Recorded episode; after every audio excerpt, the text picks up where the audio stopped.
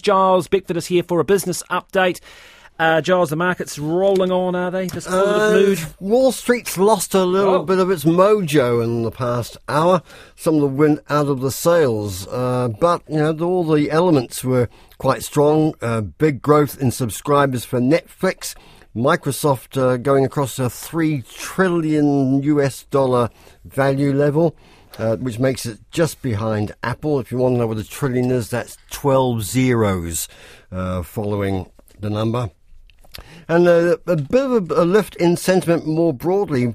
China's authorities moved to cut the amount of cash that banks have to hold in reserve by 50 basis points. That will start in early February. That's to uh, shore up the Chinese economy as well.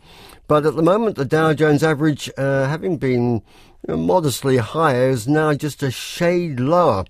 Uh, the S&P 500 is 0.3% higher, having touched a record high during the session, and the Nasdaq is uh, eased back. It's just 0.6% up at the moment. Our own top 50 index gained 54 points yesterday, about 0.4%.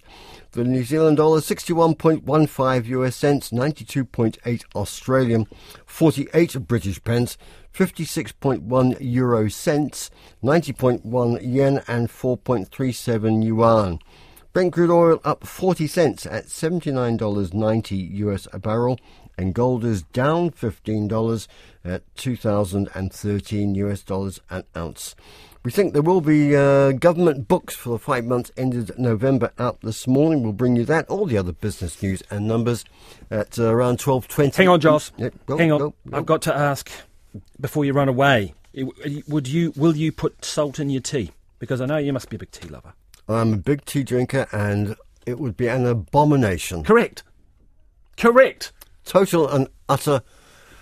Well, it's almost a crime, isn't it? I think so. But this is apparently a theory that has um, got some scientific basis to it. Takes the tannins out. We're going to explore this. This is this has been researched. Well, It's going to break the internet. Well, tink tinker with it if you want, but I'm just putting a splash of milk in there and I'm Yep. happy. Yep, me too. Very good. Okay, thank you for that. Giles Beckford, your business update there. Yes, and as I really interrupted him to get to tea, he'll have an update for you at midday.